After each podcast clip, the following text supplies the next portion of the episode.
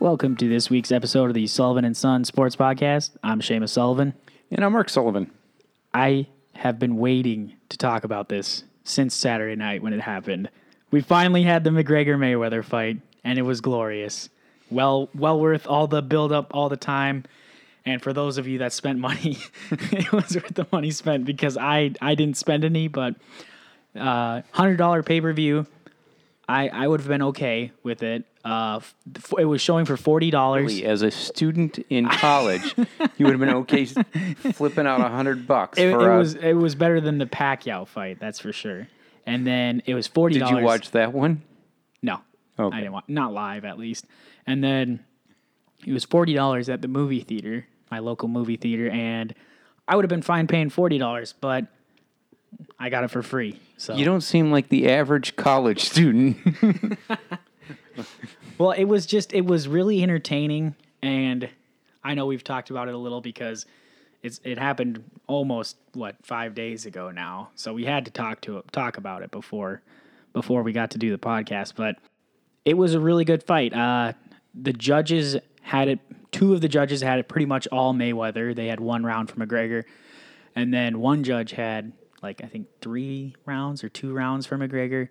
I thought he did really well. I thought he won at least three because in the early goings he was he was throwing and he didn't connect on a ton of them, but he was the only one throwing any punches. So- now, for those who who aren't following this at all, you had certainly it was a big fight on Saturday between these two boxers, or one would be a boxer, one would be a UFC fighter, and then uh, the outcome, of course, was that Floyd Mayweather, Mayweather won his 50th bout, 50 and 0, and undefeated in his career, and won in by a TKO, TKO technical knockout when the ref- referee stopped it in the 10th round.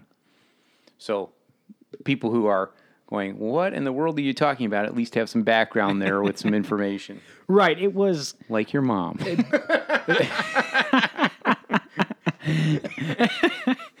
most people, myself included, other than some diehard maybe UFC or McGregor fans, I, I there was no way McGregor was going to win. I thought last until the tenth round was pretty impressive. Um, if he had gone the distance, that would have been really really impressive. But against Mayweather, not so much because.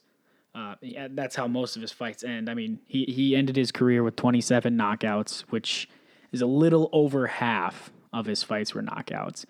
So I I know you haven't seen this yet. Did you did you go back and watch it all? Did you think the ref stopped it too early? I have not watched it. Uh, from what I read and what I heard, it seemed like the stopping point was at the it was an appropriate stopping that he was just getting his head beaten in in that round. Right, and McGregor makes a fair point. Uh, he was he was claiming that it wasn't damaging him; that he was just uh, tired, and so it would make sense. He was about five minutes past how his longest fights go, and UFC fights almost never go twenty five minutes. They're usually done in in around ten or fifteen, depending on if they're championship fights or not.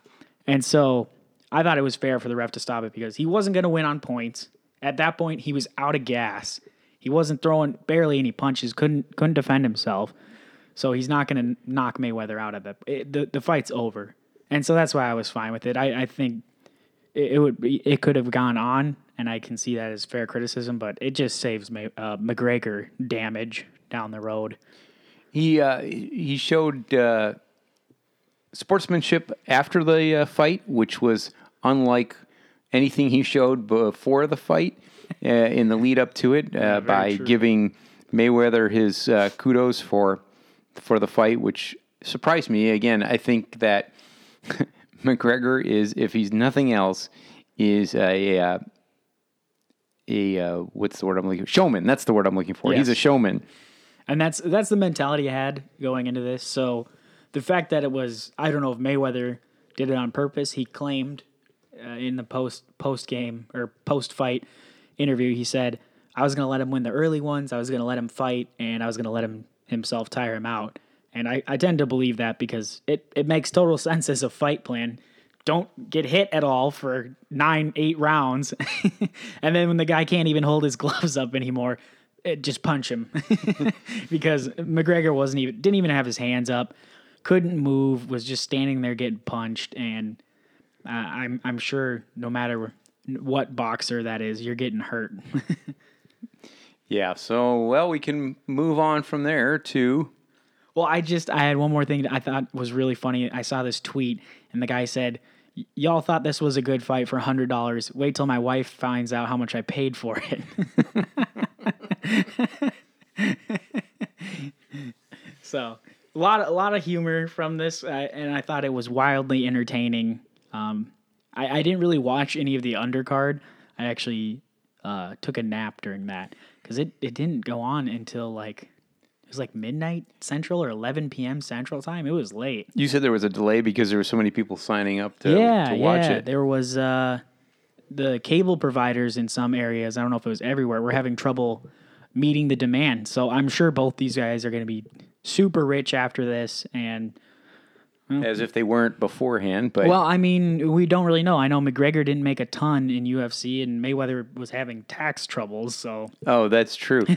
uh, I think Mayweather made enough. It's, I think probably just needs to come attend our FPU that begins September 24th. If you're out there, Floyd Mayweather, and join us on Sunday afternoons. we'll even waive the one hundred dollars sign up Yes. fee just for you. Well, we always want someone to have some skin in the game, so maybe be still be twenty five dollars for them. You'll have to do some yard work around the church. during volunteer at Trending Upward. Well, speaking of uh, interesting financial uh, woes or gains, I know I just pointed this out to you, but LaMelo Ball just got his own signature shoe. You can buy it for the low, low price of $395 via the Big Baller brand. So you're saying that he's not earning money the way most teenagers do by flipping burgers at the local Golden Arches? Well, for his sake, I hope he's making no money off this because I'm sure the NCAA will nix his eligibility because he's 16 years old. When he goes to try to go to school, if he made money off of his likeness or off of anything basketball, I think that compromises his eligibility. I did not realize that. Yeah, and and it was kind of a cavalier attitude by LeVar Ball. He, uh, let's see, let me get the quote up. He said, when asked about if this will affect his son's college eligibility, LeVar Ball stated, and I quote, We'll worry about it when we get there. Who cares? If he can't play, then he can't play. Doesn't mean he'll stop working out and getting better. And I thought this was really interesting approach for a father to take. Obviously, I I get it if he can make money off the shoes, but I just thought it, it, it could be jeopardizing towards his son's career and future potential earnings. And it just seemed like an odd approach to it. But It seems a bit, uh, uh, not the word trivial, but he seems to be taking a very cavalier that's approach. exactly what I said. Yeah. But the fact Rewind that the tape like 45 seconds. the fact that he's not considering uh, that he's saying, well, we'll worry about it then, seems like a very short sighted approach to Right, yeah. because you have to play at least you can't be 19 or play one year of play one year in college to be eligible for the NBA draft unless Is they it, change the it, rules. I thought it was uh, one year removed from high school, no matter your age. oh, okay. Because you could be older and be 19. I, I think you still have to be, the, the, the phrasing was one year removed from high school. right. So you know, certainly playing even with the people in college would improve his skill set. So I again, it just seems awfully uh, short sighted from him. and it just it, it it went with the the Lonzo Ball, and this is this is somebody else. I don't really like talking about LeVar Ball because he gets enough chatter on multiple networks, and it bothers me because his his one son hasn't even done anything in the NBA yet. But it, it's by rejecting. You know, I, I, it's all just sources saying, but there were sources that said Nike offered this, Adidas offered this, and none of them were lifetime contracts. So I don't know why you wouldn't take that whatever they're offering you millions and be signed with their shoe for a few years. And then if your son is a star then you can make your own shoe. It just seemed like an odd approach to turn down probably what was a few millions guaranteed for who knows 3 to 5 years. But we'll see i do i do actually the one thing that i could see being beneficial coming out of this is uh challenging the NCAA on its amateurism policies in terms of them making money off these athletes who are bringing in billions for a non-profit. Right. Right. And then this also plays into it. The Los Angeles Lakers being fined for the Paul George incident. Did you hear any about that? I did not hear anything about it. Bring me up to speed. Okay, so you know Paul George when when he was coming into the, the final year, he was basically said, "I'm not going to come back to Indiana," and he even explicitly said, "I'm going to leave at the end of this season and go play for the LA Lakers." And obviously, Indiana wasn't too happy about a player saying, "Yeah, you have no chance. I'm going to go play with these guys." Like it destroyed his trade value uh, realistically, and so they were they were the league was investigating whether the the Lakers had promised Paul George anything, and I think they they, they fined him only 500k, which it sounds like a lot, but they could have lost draft picks up to five million, or lost the rights to sign Paul George in the future. And so I think I think there was like a text sent from Rob Pelinka, the GM of the Lakers, and I think he said something about to to, to Paul George's agent about hey he should come play for us or something. So relatively minor. But it, it probably does show a level of tampering and, and certainly a level of interest on the Right. Lakers' I part. think you got to take a hard line on it so that you can't. If if you don't punish them at all, then you're saying, "Oh, go ahead, text players' agents, say we'd love to have you come whenever you're a free agent." So that's not cool. yeah. Uh, you want to take a, a trot over to baseball? Just a quick uh, update. sure, the one the one sport that's actually playing right now. Right, and we can talk about getting that. into playoff territory here.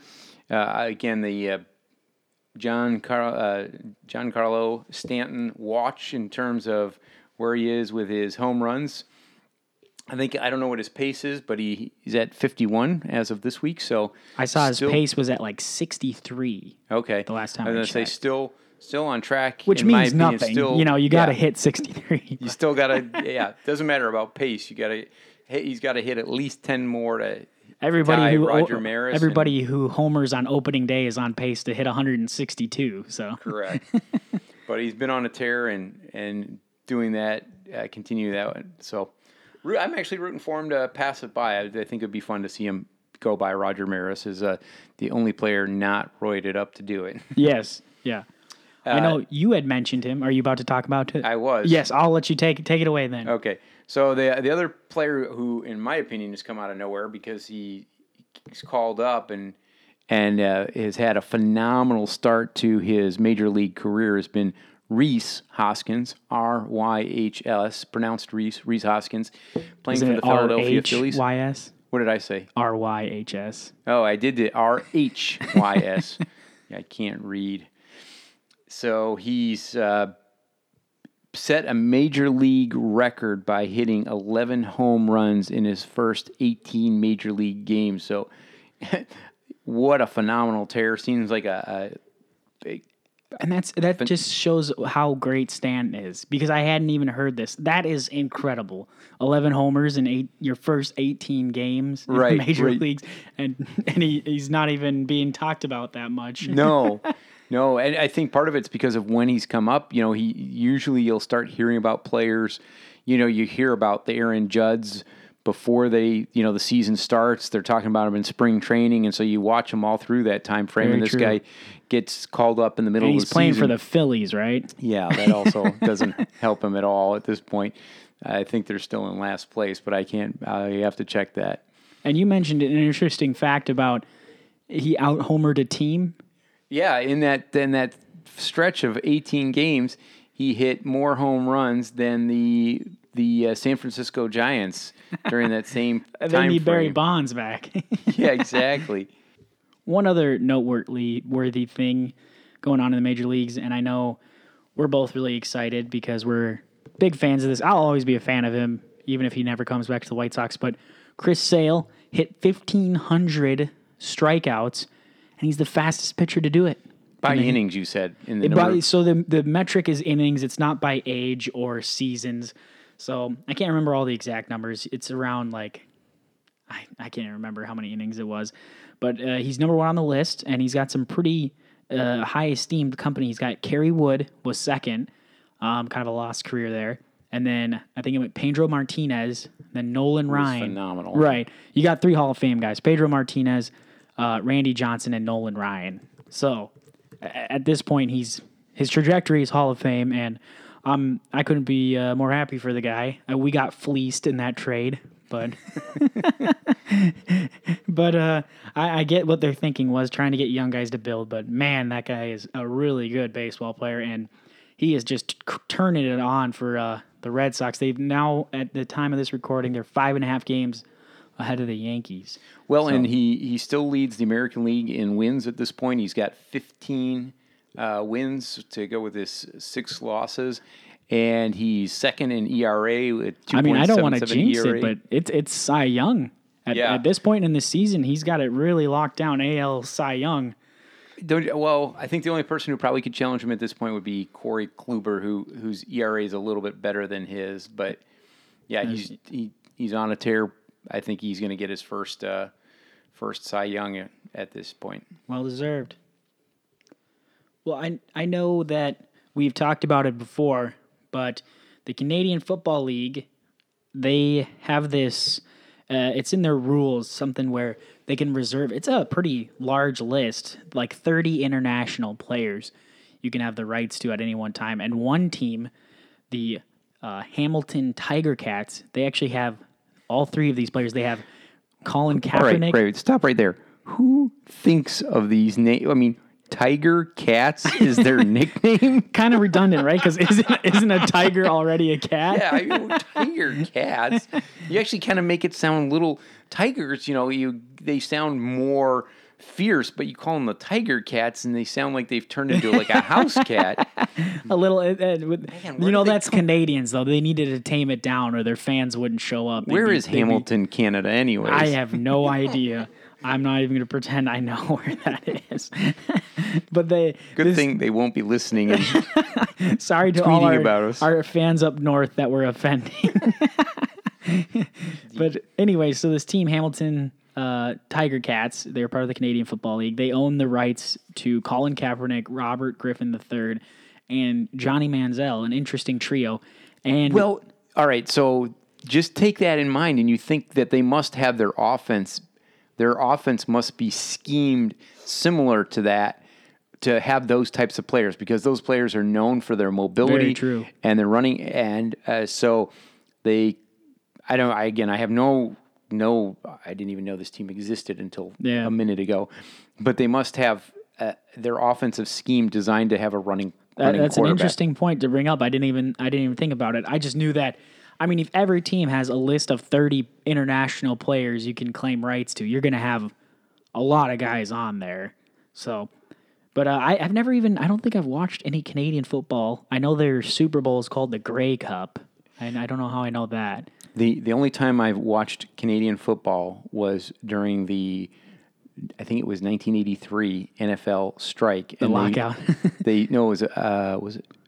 I think it was a strike. Oh, it was a I don't think they liked locked them out. I think there was a strike, oh wow! and they uh, they were showing Canadian football on. I think they still have the the goalposts at the front of Canadian football. Well, and their they? their field is wider. is it? Yeah, it's there's a oh, wider Oh, field, and they, I think they can play with twelve players, and the What? wide receivers can run up to the line oh, before the snap. Because I knew they could do that in arena football. Yeah, league.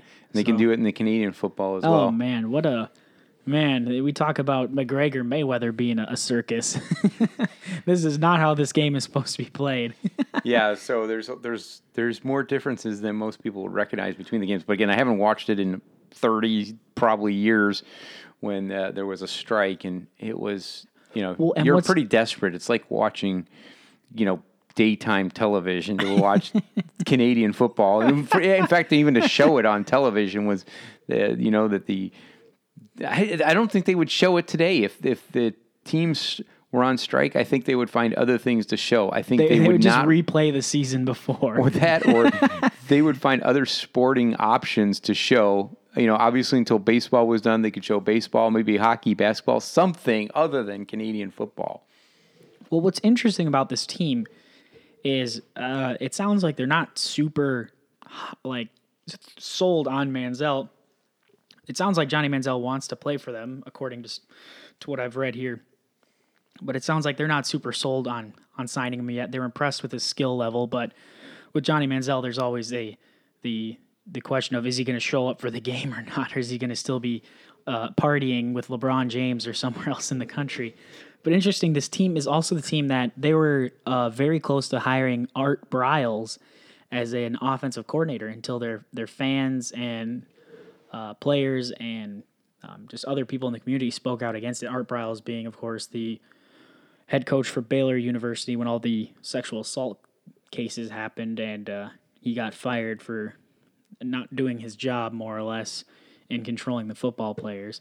So that that's very interesting. They have they they just recently didn't uh, hire Art Briles, and now they got Johnny Manziel, who is accused of beating up his girlfriend and uh, been accused of being drunk and not caring about football. So I'm not not sure what the this team is thinking. Well, uh, they've got a lot of problems because they're also 0 and 8. so their their their judgment is impaired in all sorts of ways. You know what? Uh, Google who the owner is. He might own the the the the Browns. they, yeah, that's that's a pretty inept team, and they're going after the same guy the Browns got rid of. I think uh, the last thing we'll talk about today, uh, this week, is the Isaiah Thomas trade. I know we touched on it last week, but it actually didn't get finalized uh, until I think this yesterday. I think it was Wednesday in the the later hours of Wednesday. They finalized it, and the Celtics actually sent them another a second round pick, which I thought was interesting because I I didn't see any reason for either side to do anything to change the trade, uh, even with Isaiah Tam- Thomas being maybe slightly hurt. But did you see what second round pick it was? Uh, I think it was the Miami Heats. Yeah, for 2020. Wow. wow, that's way off. Yeah, three. Uh, that it was funny because they said it could potentially be LaMelo Ball. That's his age bracket is three years from now. I don't know. Maybe he, he doesn't do as well in You- college. so and you fall- think he's going to be a second round I, pick? then, I'm just saying that's his age bracket. you have to look at the guy's his age. I just thought it was a, an interesting coincidence that he would be in that draft uh, most likely. And so I I don't know what. How do you feel? Do you think do you think uh, the the Celtics come out of this be- or m- worse off than before, or the I mean, Cavs? with be- sending an additional second round pick? I mean, that's obviously a loss for them. But do you think do you see it as being any more helpful to Ca- the Cleveland Cavaliers? Uh, I don't think it makes most second round picks don't even show up on the on the roster after a year or two. Uh, I don't know that it You don't really. think it'll adds- be the next Draymond Green no, I don't think so. or the next Isaiah Thomas?